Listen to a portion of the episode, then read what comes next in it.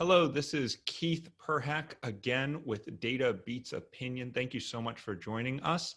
Uh, today I have Dan McGaw joining me, and he is the award winning marketer and entrepreneur, the founder and CEO of McGaw.io, which is an analytics and marketing uh, technology agency.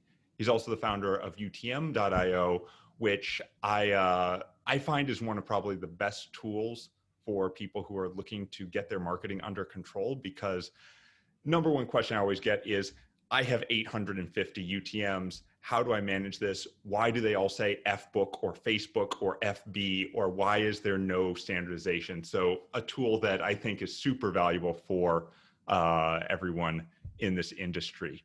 Um, you work with tools like Shopify. You've worked with you've worked with Shopify, Unilever, Intuit. Um, I know you were head of marketing at Kissmetrics for a long time as well. Um, you've had an amazing run. So th- thanks for joining us. Absolutely. Thanks for having me. So it's a lot of fun to be here and it's great to chat with you again. Yeah, definitely. Yeah, we met number of years, four or five years ago, I think. Yeah, I think it was like five or six years ago is when we met. Yeah.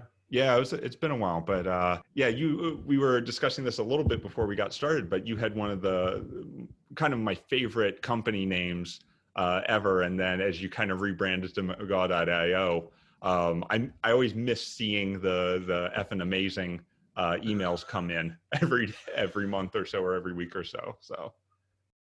I well, I appreciate that. that. We we missed the name as well. Uh, effing amazing was a great name to have. We still own the domains. Don't get me wrong. I don't think we'll ever let that go. I can't even take the full credit for the name. Uh, my wife named the company at the time. I just liked the word amazing. She saw a show called Effin Science and said, "Why don't you call it Effin Amazing?" And then we were off to the races. Um, but four years later, we decided we needed to grow up, uh, and we yeah. changed the name to McGaw.io. Yeah, we had a similar thing um, back when we were running the agency. Uh, you know, we were called DelphiNet for a long time and it worked fine when we were abroad but when we came to the us everyone thought we were an it services company because it sounds very like it techy yeah. so we had we had to remarket ourselves and rebrand ourselves to a marketing agency um, yeah. because that's what people expected naming things is yeah. hard man like it's uh yeah. Oh, it's not easy at all. Yeah. It took me two years to change the name from Effing Amazing to something else. So uh, it definitely took a long time. Yeah. Yeah. Excellent. Well, thanks again for joining us, uh, or joining me rather. And I'm looking forward to talk a little bit about uh, multi-touch attribution because this is something that I think, especially as we get in towards Black Friday, is going to be uh, rather important. And I think a lot of people don't understand it and if they do understand it they don't understand it well enough. They know it's something that they need and something they need to watch out for and that's about the uh, the extent of what they're looking for. Yeah. No for sure. And it's hard. It's i mean it's it's something that's been the holy grail of marketing for years and everybody thinks it's kind of holy water right? Um, mm-hmm. and then when you get involved with it sometimes you find out that it's just water. Uh, it's not very holy anyways so uh, it can definitely be really hard, but there, there's definitely a way to make make it successful. There's ways that people try to use it when it shouldn't be. So it's really really complicated stuff at the end of the day. So it's not necessarily easy to just figure out. So what do you kind of like at a simple base level when someone's saying, "Oh, I really I need to focus on multi-touch attribution." What's kind of the first uh, hurdle that you try to cross with them, or what's like the first like, "No, no, pump the brakes. This is what you need to think about." Yeah, uh, and really, really good question.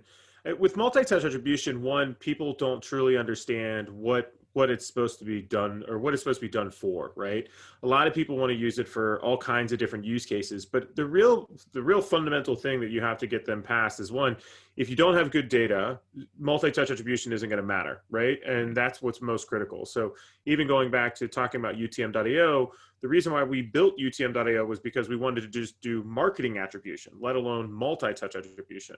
But if you have bad data coming in you're never going to be able to do multi-touch. It's just not going to be possible because you need to be able to measure that. So bad data is of course the biggest roadblock that you see but i think that the bigger problem that we see is that people kind of get lost. They can't see the trees between the woods uh, kind of situation once they get it. Multi-touch attribution should be used to optimize your ad spend right? Like that is one of the primary things that it was built for is that within 90 days of looking at your multi-touch attribution you can look back and say this campaign is not successful. Shut it off. Spend the money over there So it's really supposed to be used for ad spend optimization and ad spend efficiency. So I spend $10, I get two conversions. If I can increase my efficiency by 20%, right, I spend $10, but now I'm able to get almost nearly an additional conversion on top of that, right? So um, it's not, everybody's trying to use it in all these different ways to understand the customer journey and to do this, but really the simplest way you should be using it is to optimize your ad spend and that's what it should be used for. and that's interesting because i don't hear that come up much when people talk about multi-touch attribution so which and let me make sure that i'm um, kind of clarifying this. What you're saying is that you it's not necessarily oh people did touch these four different ads it's that the fact that they touched four ads in the first place. And how can we lower that to not be four ads but to be two ads or even one ad well, you can definitely optimize in that manner, right? But a lot of what multi touch is great for is when we do regular marketing attribution today, I have one conversion and it gets attributed equally to four different channels. So Facebook, I'm spending, Google, I'm spending, Bing, I'm spending, LinkedIn, I'm spending. And I'm giving a whole attribution or a whole conversion attributed to each one of those channels. So your return on ad spend number is completely wrong in that case, right? right? So now, if you d- distribute that, of course, you now have better return on ad spend figures. So now I have, let's say that I spent ten dollars to acquire a customer that uh, on each channel, right? And they they're worth ten dollars. Well, it means I, I lost thirty dollars overall, but I'm tracking it incorrectly. Once you see that you have that mismatch of return on ad spend, you're able to say, "Oh crap, Facebook's really not working because I'm able to correctly attribute my spend also with revenue back to it." So you're no longer misplacing uh, revenue. So your ROAS numbers are able to then show you what is and what is not working effectively. And that's why multi-touch is so important is because you can actually say, well, there was $10 of revenue. I need to split that equally between these four channels. So Facebook, you get $2.50. LinkedIn, you get $2.50. But if you spent $10 to acquire that customer for $2.50 on LinkedIn, well, you know that you're upside down. So you should probably shut off one of those channels or start to look at inside of those campaigns, how can I optimize so I can shut off those bad things? And that's where multi-touch is most focused is optimizing, uh, of course, your conversions for what you're actually getting in return for revenue. Right, right. And then I think that there's a whole different can of worms that we can look at, which is not just the multi-touch, but also multi-device and the views and, and things that – are much more difficult for us to track because Facebook is a black box, Google Ads is a black box to a mm-hmm. degree. What do you kind of see when people are like, well, I'm getting view conversions from Facebook, I, or they're clicking on a on a mobile device and then they're coming in on a desktop to to convert. How yeah. do you kind of solve something like that? How do you look at multi-touch attribution over over devices or view styles? Yeah, and there's uh, we call it breakage, right? There's always going to be breakage that we can't track, right? And luckily, you're still going to have that that cost data if you're using a product, whether that be attribution app, C3 metrics, uh, whether you're using something like uh, Rockerbox. That's going to pull in your cost data into a platform and enable you to still attribute that cost to whatever conversion you have, right? So, mm-hmm. luckily, that cost won't be lost completely, but you're always going to have breakage where you can't track a user. Um, and this is a lot of the problems that companies will partner with us to fix at our at our consulting company is how do we be able to attribute more of those conversions? There are vendors such as like c3 metrics which are able to get you the view through data. So they are able to tell you that this user viewed this thing on this channel. Um, products like liveramp allow you to get a little bit more closer with device id and stuff like that. So there are ways to piece it together.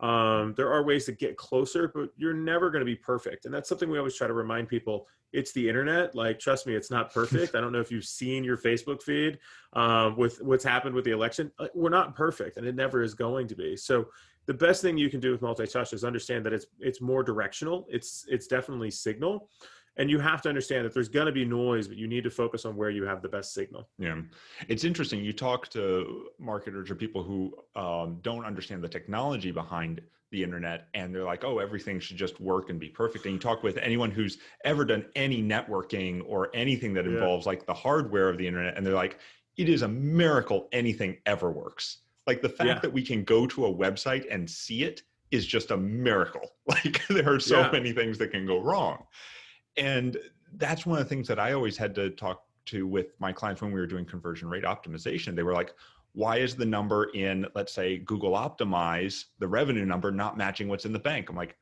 because there's a billion things that could go wrong Yeah. there. Like it's not a one for one comparison. You have to use Yeah. it as, like you were saying, signaling.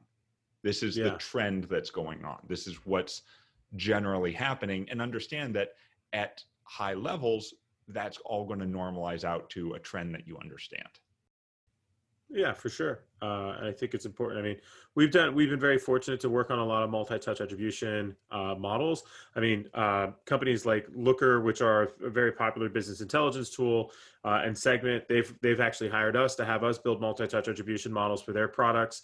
Uh, we've been very fortunate to be hired by some big companies to build multi-touch attribution models um, for them to be able to optimize their stuff. And then we've also had to look at all the multi-touch vendors out there. Uh, I've reviewed every single one of the vendors uh, in a research study for a client, um, and and it was fascinating. It's really really um, eye opening. And to be honest with you, even if you choose a multi-touch vendor, the model is still inherently flawed because it's based upon time windows. They have lookbacks, they have look Mm. forwards, they have all these things. So like you're a unique snowflake, so is their model. Um, there's a lot of things that go into it. So uh, I just we just published a post today um, on Funnel.io's site about multi-touch attribution and how we recommend to do it using Funnel and as well as Looker. Um, mean, even that, it's it's it's like even though we built it custom, it's still not perfect. It's not meant to be. Right. And that's I think that's uh, one of the the biggest reasons why I feel that I've been fairly successful in my career is that like I haven't looked for perfection in everything. I've I've wanted to make sure that the things that we could perfect are important, but the things that like perfection doesn't matter. Um, like we have a trend, let's follow that trend. Let's run there, Mhm. uh, and if we get there and we're wrong, that's okay. Nobody's gonna die. Right, right. And do you, uh, and I think you're exactly right there, which is you need to understand, because you're never going to be perfect, you need to understand the limitations of whatever you're using, whatever model, whatever data source you're using, however you've set that up, and understand where that variance can be and make decisions based on that because you're never going to get 100% accuracy it because No. it's just not possible. So then- yeah, it's the internet. Yeah, exactly. So, what do you see as kind of, I don't know, are there different situations where people want to use different attribution models? Like, because there's, of course, the linear, there's equal spread, there's weighted, there's time lapse, there's, Yeah. there's 101 different models even within the the larger framework do you find Yeah. that some work better for different situations or how do you kind of like what's your first step when someone says oh we want to we want to have better multi-touch attribution Yeah, the, the, the short answer is I always advise companies to start with a linear model to start. And that just means that we're equally distributing whatever revenue across whatever channels that it came from. Linear is the easiest way to get started, right? We're all used to first touch, we're all used to last touch, right? That's regular marketing mm-hmm. attribution. And linear is going to make that a little bit easier because you're now going to start to see that. I typically advise companies to use that for the first 90 days to six months. And if they really start to try to figure out whether they can be more advanced with it, they can, of course, attack it. Now, even with just a linear model, you have to still look back at what is my look back window, and then how am I going to adjust that? And I think that's where the complexities really start to come in. Because if you're if you're a small company that has a really transactional product where you're doing e-commerce, right? Maybe your your your conversion window is 15 days. But if you're somebody like myself, right, my conversion window is six months, right? So you have to tr- really start opening up those look back windows, and then you have to create what's also con- a a concept of a rolling window on how those conversions are going to work. So the linear model just makes the basis of that much easier to start with. And then the way that we try to help companies kind of eh, take the next step of that is if you were to try to give any type of priority to certain channels, right? So are there certain channels which you know are going to have a greater impact more of the time than other ones? Um, or are there channels that you know that we don't, we're not able to track uh, half of the time. So we may give additional credit to that one. And an easy Mhm. culprit of that would be something like direct mail. Direct mail is not able to be easily tracked, but if we're able to get an individual conversion from a piece of direct mail, a touch point from direct mail, right? We do know how much money we spent on somebody. So we may give more credit to those types of things if we do get a true touch point from that. Um, so there's a lot of ways that you can customize it but I never try to advise anybody other than starting out with just, hey, do a linear based model. Time decay you can look at, but just do linear based. Look at a 30 day look back window or a 60 day look back window and get used to that. And the reason why I say that is because if you get into the part where you start to make the sausage and you're also the person selling the sausage and then you're also the person judging it and doing all the things, the marketer can make up whatever they want and make any story that they want out of the data. And that that means the data is now biased. And we've seen that happen before where and we worked with a very very large um, automobile and um, like rv sale company. And we were building out a multi-touch attribution model with them and it was going pretty good but the, the vp of marketing that we were working with was like this does not match my data. And i was like well it's un- unfortunately i'm trying to tell you is that the data you're looking at that you have is wrong um, this is what it looks like if you use multi-touch well i know my mm-hmm. data is correct and i'm like uh, I'm not trying to tell you that you're not correct. I'm just trying to tell you that your data is wrong in regards to the way you're looking at it. You're not attributing the conversions. Right. We wound up um, not moving forward with the project. I mean, it was kind of one of those things that came to the end. The project failed. That VP of marketing is no longer at that company anymore. Um, I'm no longer working with that company, so it was a sad deal. But at the end of the day, it was because they didn't want to believe the math and the real numbers and they wanted to create this custom thing and that custom thing and it was like no no no like just stay linear right now. You need to shut off those campaigns because they're losing you money. So stick linear try to keep it easy um, until you can really get advanced. Talking about that that vp and just those types of marketers in general do you see a lot of other companies or people looking at the data and then not massaging the data but coming up with theories and pet theories from misguided data that doesn't match reality like almost looking too time. far back you know yeah all the time and i think um and i i don't just see that in multi-touch i mean i i probably see that That's a little everywhere. less in multi-touch i see that everywhere where people are coming up with stuff and um I mean, I've been lucky to be working in the data space for a considerable time. I mean, I've been working in the analytics space for at least eight years now. Um, before that, I've been in the Martech space for 20 years. So like I've seen this, uh, the easiest way I summarize my career is I've just seen some shit. Um, uh, and that would summarize the way that I see people manipulate data and make bias out of it mm-hmm. um, compared to trying to uh, disprove themselves. And I think that's one thing that I uh, am always challenging myself is naturally as a human, we have confirmation bias. So when we see data that confirms a bias we already have, we we get all excited. And one of the things I had to learn a long time ago, and I, I really learned this a lot from uh, Mixpanel uh, many years ago, was how do you prove yourself wrong? And you need to change the situation to everything is about proving yourself wrong and being paranoid that you're incorrect, mm. and then mm. using the data to prove yourself wrong. Uh, because I've seen more than my fair share of uh, people uh, create whatever story they want out of the data because they can, not because they should. Mm. That that I think is I think very valuable. always to to trust but verify almost in, in a way. It's like yes, the data is correct, but let's try to prove ourselves wrong to see are we getting the right information out of this? Like maybe the data is 100% correct, but we have to understand like is our assumption about what the data is telling us correct or are we misguided? Are we bringing in those prejudices or those um, those kind of ideas or those goals that we want it to say? Yeah, Hmm. Yeah, I think instinct and gut still plays a huge weight in it, right? So uh, I do believe in the idea of like data is helpful, but you need to be data informed, not necessarily mm-hmm. always data driven.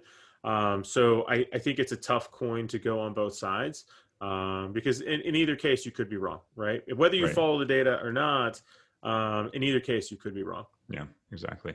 So when you're talking about this data uh, analysis and stuff, especially with click data and things that like we were talking about before, Facebook is a black box. Google is kind of a black box as far as like they don't let you see exactly who each click was, blah, blah, blah. Yeah. When you're talking about attribution that are 30, 60, 90 days later, we're talking about building essentially a data lake or a data warehouse there. Mm-hmm. And what are some of the issues that you see in creating that? Um, as, as people are getting started, they're like, okay, I want to be able to monitor this 90 days out. How do you see what are some of the ways that people go about that? And what are some of the ways that people start to screw that up? I guess. Yeah, yeah. No, and uh, so going back to a comment that I had talked about earlier is one of the things that um, you you can't be perfect in everything, but there are certain things that you can definitely try to be perfect in. Uh, and for me, one of the things that we try to get really, really good at with any any kind of project that we're working on is really about getting the taxonomy and the data schema correct in the beginning, mm-hmm. um, and really kind of laying that out. Now, is that data going to come to us perfectly? No, it's not going to come to us perfectly. But the more proactive we can be with it, and the more that we can plan around it and make sure that we have the right uh, data taxonomy to to be able to have nomenclature around the actions, nomenclature around the properties and the context uh, around those things and then nomenclature around the attributes of the, the individual person, um, the more successful we can be later. And I think that's where we see a lot of companies really kind of just kind of throw shit at the wall and hope that their data taxonomy is going to work and they don't take it seriously enough mm-hmm. um, and then they just let it go into the system and this in the in the modern stack when you're using a customer data platform or artificial intelligence or anything like that um, what people don't understand is when you have bad inputs it's a bad output. But if you have a bad input and then you throw it into automation, you have 10 times worse outputs. You've, so you have really essentially to, poisoned it. It's yeah. not just bad output, you've poisoned the whole engine. Everything about it. And it just it, it exasperates the issue even more. It's kind of like in comparison, like the, the flu sucks, right? But COVID is way worse because it can spread more. Um, automation is like that. It spreads the problem around more. So if you get that taxonomy part correct in the beginning and you really build out a data dictionary, take the time to understand what you're going to call things. And if you were to go to my site, McGaw.io, um, and scroll to the bottom, there's a resources and download section. And there's like five webinars that I have that talk about how do you set up taxonomy and how do you do this. And everything I know, I teach for free on our site, right? So um, if you get that right, that's going to make it so the data, you don't even have to throw it into a data lake, but if you throw it into an amplitude or a Mixpanel or something like that, your data is going to be much, much cleaner. You'll be able to get some more in, insight out of it. But if you're leveraging a data lake, it's going to get it in there cleaner. If you have a good data engineer, they're going to love you because they don't have to do any kind of ETL transformations. They'll just be able to tie it all together. So it is really critical to get that taxonomy uh, correct. And going back to something you talked about with UTMs, it was the whole reason why we created UTM.io was we saw this huge data governance issue that we were being faced with as analysts that we couldn't report on data because the social media teams using one thing, content teams using another thing, the paid advertising teams using something else. You got the, the PR agency using some crazy codes. We don't even know what's going on.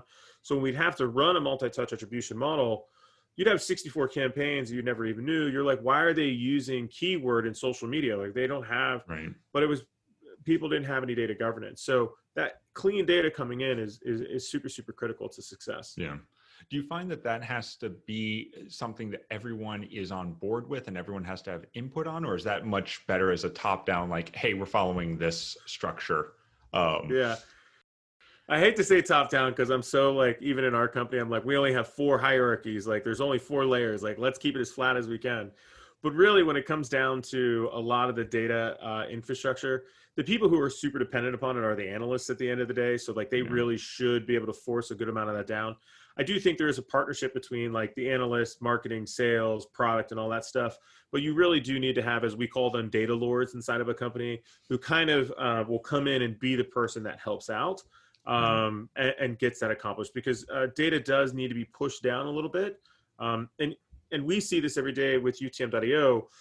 It's the VP of marketing and the data engineering team that's creating the taxonomy. And our product uh, just allows them to say, okay, these groups of users can only use these things. When they do right. X, make it do Y. Um, and those users don't care anyways. They they, they just want to do their right. Job. They don't they don't so, care about the naming. It's more of a mistake or like a yeah. I don't remember what I used last time. Was it FB or F book or Facebook or yeah. what was it? Right. Yeah, they don't care. They just they they, they just excuse me, they just want to do their job. So that's where um, I think that the data taxonomy is going to be the most critical part because if you don't have clean data, it doesn't matter. Right. It was interesting because um, you know, as I mentioned in the in the intro, this was a problem that, or is still a problem that a number of our customers come to us with because they have all they have different people. They're they're usually smaller companies so they have a number of consultants come in. They all have different ways of doing it. So they have 30 different utms that or utm terms that should all mean the same thing. And they're like well how do we clean this up? So we build a bucket. And it's like okay any of these words count as facebook. Yeah. But it just keeps growing and growing and growing because they have no taxonomy they have no mm-hmm. governance around it they have no naming structure. And so that's been a huge challenge with us, both with UTM's and tags and even product names, where mm. sometimes people will, will reverse. It's like community virtual something, and then it's virtual community something. It's uh, naming is hard. It's oh, it's so hard. Um, and that there's even the amount of time. So we had talked very briefly in regards to like sending data to a data lake and stuff like that. And we talked about the automation being a huge part of making that even worse. Um, we leverage pro- we leverage custom customer data platforms all the time. So products like Segment, MetaRouter, mParticle, um, they basically become a data pipeline for all of your data. And the the hard part about leveraging a tool like that, even when you're thinking about multi-touch attribution, is that you've now made it so that you're not talking to a tool one-on-one. You're now making it so that you talk to one specific tool that now translates that into 80 different languages to work with 80 different tools, and each one of those tools have a different purpose. Right. So it, it's very similar to like speaking English and then going to Japan and expecting everybody in Japan to understand what you're saying, and then talking through a translator who is native to Japan, right? That translator is not going to be, not all the words match. Right. Not everything is going to completely line up. And if you don't have that good translation layer or you don't know how to tell the translator what you're trying to say, that translator is going to make something wrong because it's then going to hit the end destination incorrectly, or they may not have a word for that. They may not have a way to do that. So whenever we have to work with um, a customer data platform, which is nearly all the time, we have to send data into that customer data platform, let's say segment, and that same bit of data has to be used by Salesforce, Marketo, Google Analytics, Amplitude, Facebook, a myriad of different tools. So the way that we structure that taxonomy, the event, the property name, the property value, the identify call, the traits that come along with that, it really matters, um, mm-hmm. and it mm-hmm. has a lot of a lot of matter to it. And a lot of companies are just like, it doesn't matter. And then they get there and they're like, well, I can't figure out why I'm not creating magic. And it's like, well, it's because you don't know how to make magic. So you mm-hmm. can't create magic if you don't know how to make it. Um, mm-hmm.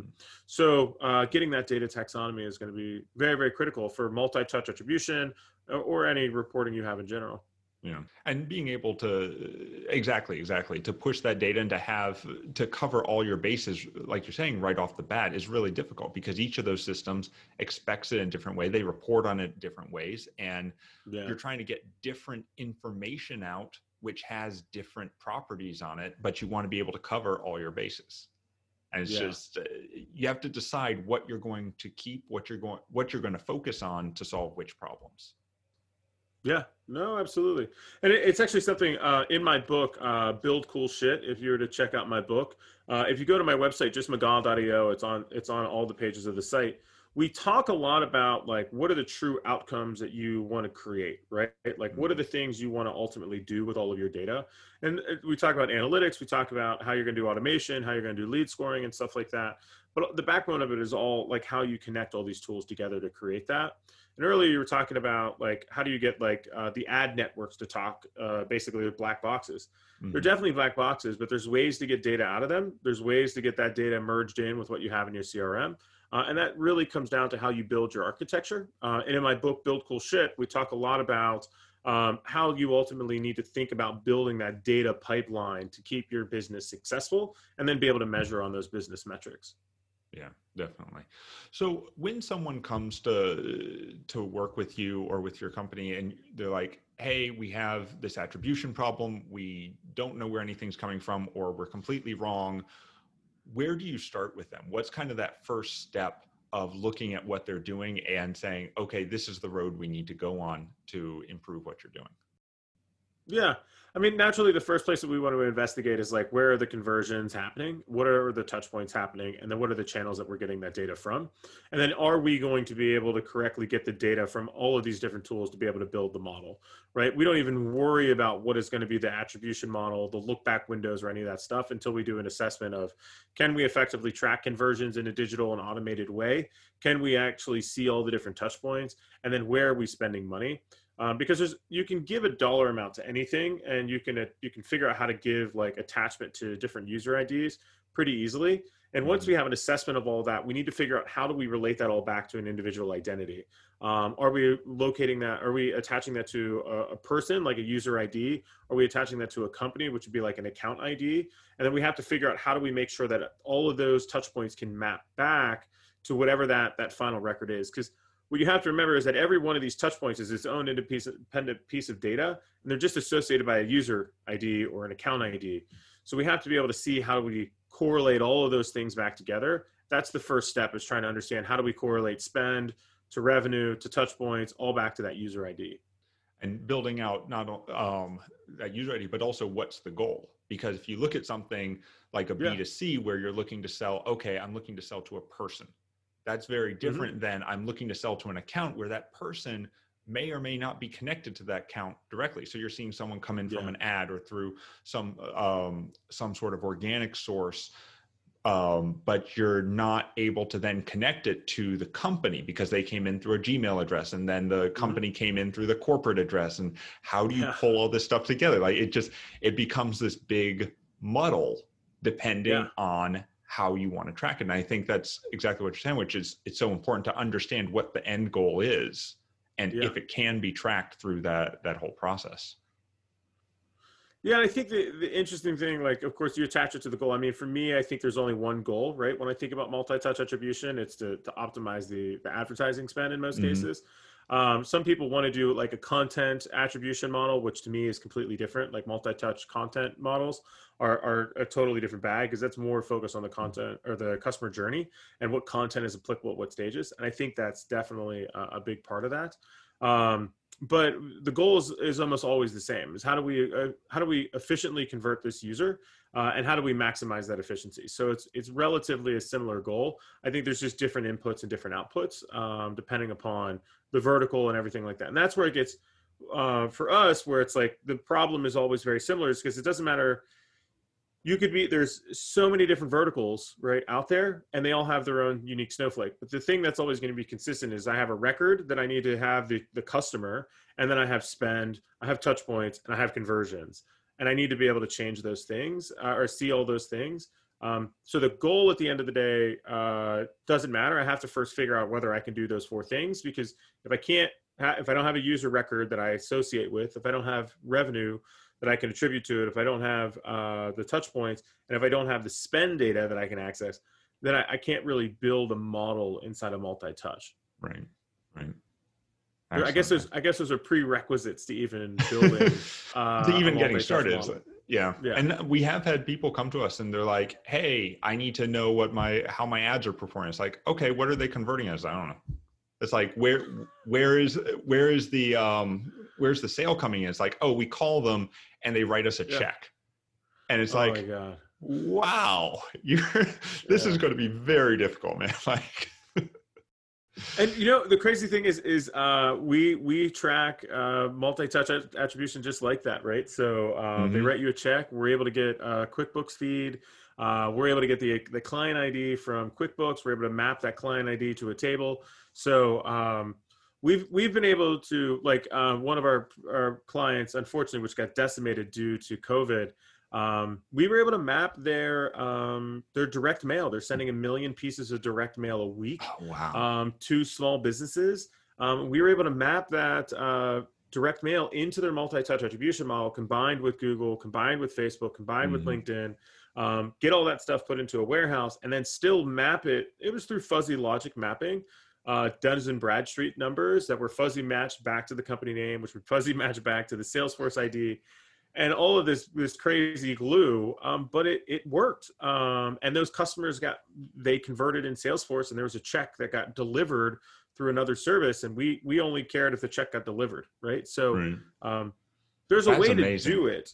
Uh, there's a way to do it. It all just depends on how much money you want to pay me to do it and how big the problem is. Um, right. So lumpy we've, we've mail, had a lot of fun lumpy mail has always been something that I've been incredibly interested in as far as tracking because uh, you know I yeah. I kind of started advertising and doing all this work through the digital side.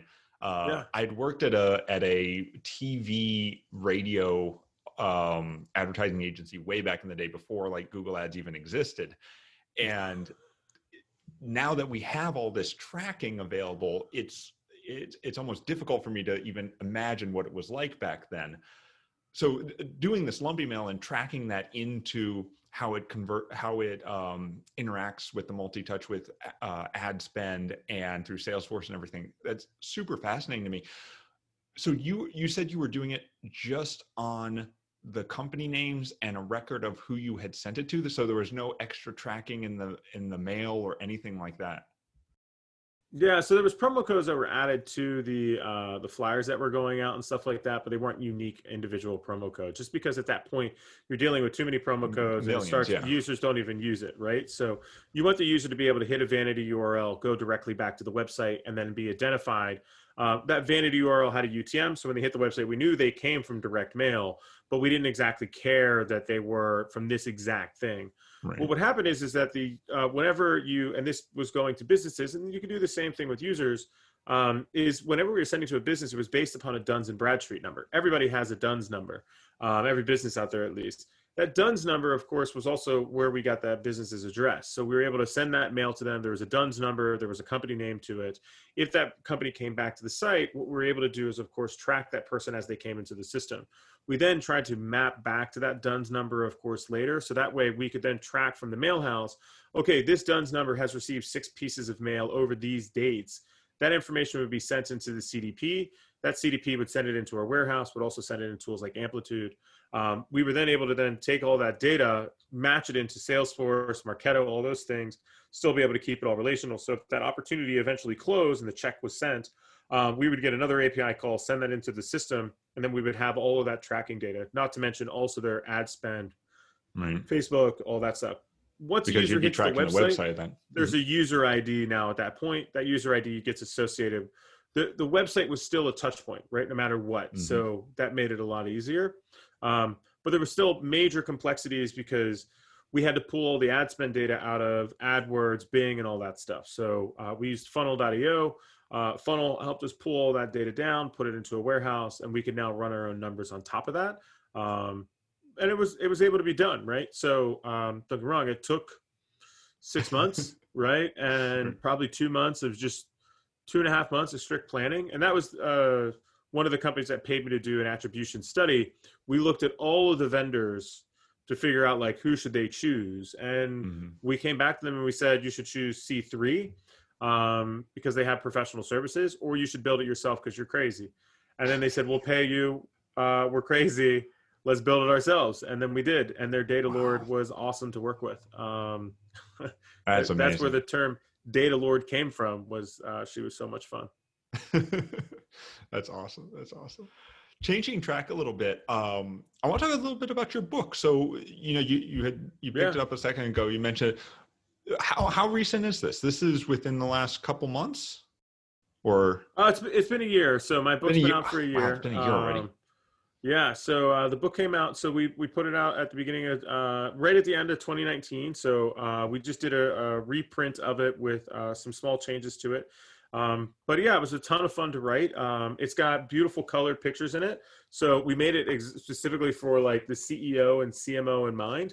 Mm. Um, so a practitioner marketer can read it, really be able to pick up the kind of tools of the trade. Um, but a senior level executive also isn't going to be having to read 600 pages of fluff uh, to get there. And I don't know if you know this, but uh, most C-suite and VPs they like color books. They like coloring books as well. They don't like to read long novels a lot of time, as we've come to find out. Interesting, interesting. That it's been one of the challenges with me uh, and business books is that you get to that usually about a third, maybe a halfway through it, and then you notice that it starts repeating itself and repeating itself yeah. and repeating itself. And actually, I talked to an author friend of mine, and they said, "Oh yeah, what happens is you have enough content for 60, 70 pages, and the publisher's like, no, no, it has to be at least 160 to publish." So yeah. now you got you got to re retread everything you've said over and over and over again. And I always just found that such a waste. I would much rather read a 60 or 100 page book that's just right in there, right exactly the information I need to know. Yeah. And get value out of it. Like, I mean, I don't consider myself a, a C level, but I mean, as far as like what I'm doing, it's similar, right? Like yeah, I, I'm running a business. I, I want to get the information and get out. like I yeah. want to start implementing. Uh, no, I totally agree. And I think um, I mean, one of my favorite books out there is a book called Thinking Fast and Slow. Um, great book, right? But I mean, I, I listen to Audible books a lot and uh, I run a lot and listen to my books. Eh, so I run for about an hour uh, a day, five days a week. So like I get a pretty good amount of listening time in. The book is 17 hours long, but by the time you get to like the 10th hour you're like i feel like i've heard this over and over and over again. Uh, Mhm. and it's an amazing book so i'm happy i finished it but there's definitely some books uh, that and also principles by ray dalio it's like you could have done this in half the space. Um, but hey you know that's that's them. Uh, i tried to make my book even shorter. My next book which uh, i start writing in the next couple of months here is going to probably be double the size just because we're going to go a step deeper to try to make sure that companies understand some of the, the the practices of like google tag manager a little bit more so what's what's kind of the goal of the of the next book? Yeah. I, so my last book, Build Cool Shit, is the blueprint for how do you build a marketing stack. So it's pretty high Mhm. level. How do you integrate the tools from a high level? How do you? What are some of the outcomes you can create with a stack? Right. So like lead scoring, personalization, things like that, and really good analytics. One of the things that we noticed when we launched the book was, of course, like we we got a lot of people really thinking about the modern analytics and modern uh, data stack, which is super super helpful. But the part that's kind of missing from the book is really talking a lot about the integration of it um, and how Mhm. easy it is to integrate these things. And I think people get a little intimidated by technology. Um, but when I created my online course, um, so I have an online course. If you went to uh, CXL Institute, um, they have my online course on how to build a stack. Um, and one of the things that we discovered was that people don't know how to do any of the integration. And you don't actually have to know how to do the integration. You just need to know how the integrations work Right. because there's really only three types of integration. You either have a platform side integration, which is like, hey, Marketo connects to Salesforce, and there's a, ma- a mapping table between the two. Um, so the platform side is really, really easy. Um, another platform example would be like Zapier. That's a platform side, also known as citizen coding uh, and things like that. You then have a server side implementation, right? That's when developers get together and have servers talk to servers. And then you have a client side implementation, which is most times just done with Tag Manager. Yep. We really understand, we learned that people don't understand taxonomy. They don't understand that data component. And I really want to humanize that and make it so that like any marketer can figure that out. And I think in my last book, we didn't talk enough about that. And then we'll connect that, that data taxonomy to personalization and then how your personalization works through data taxonomy. Um, so the next book will be focused more on that stuff. It'll be a little nerdier, but hopefully we'll make it so that uh, regular folks as well can understand some of that nerdy stuff. That's going to be gold though, because that's honestly one of the challenges, one of the many challenges we run into is that people don't know how to refer to what they're saying. And so everyone's using the same words to mean different things and doesn't understand how the integrations connect and everything. It's just that low level understanding of how it all fits together and the words they can use to describe it makes things so much easier when we're having those discussions and you know i'll get Mhm. i'll get on a call for a demo or something and they'll be like yeah i'm i'm a i'm a martech guy i'm like awesome now i can now i can use the real words to describe Yeah. exactly what's going on instead of having to fluff everything and to make sure that like it's it's understandable at a higher level for someone who doesn't Yeah. know what what's going on under under the um, covers or under the Yeah. the surface Yeah, no, and it's hard. I mean, um, I, I'm very lucky that I've been doing this for a very long time. I worked at companies like Kissmetrics. I mean, I was head of growth at CodeSchool.com, so I was surrounded by developers all day long. Um, so I, I was lucky to be able to pick it up. Uh, I wish somebody would have made it easier for me because I had to learn trial by fire. Um, but um, I'm hoping that I'll be able to explain, just like I explained in my last book. Uh, I hope I'll be able to break it down so people can really easily understand. Awesome. Well, we'll link to the book and your course in the show notes, uh, as well as danmcgaw.io and utm.io. Um, Yeah. Dan, thanks so much for joining us. This has been super fun. Awesome. It's been great to be here, Keith. I appreciate it. Definitely. And besides your website and your book, where should people find you online? Yeah, the easiest one is, of course, McGaw.io. So mcgaw.io. I'm on LinkedIn for the most part. I don't really play a lot on Twitter. So if you check out on LinkedIn, just Dan McGaw, you'll be able to find me there as And well. you're a lucky man for staying out of Twitter. I need, I need to learn that lesson. All right, Dan. Thank you so much for joining us. Yeah, thank you.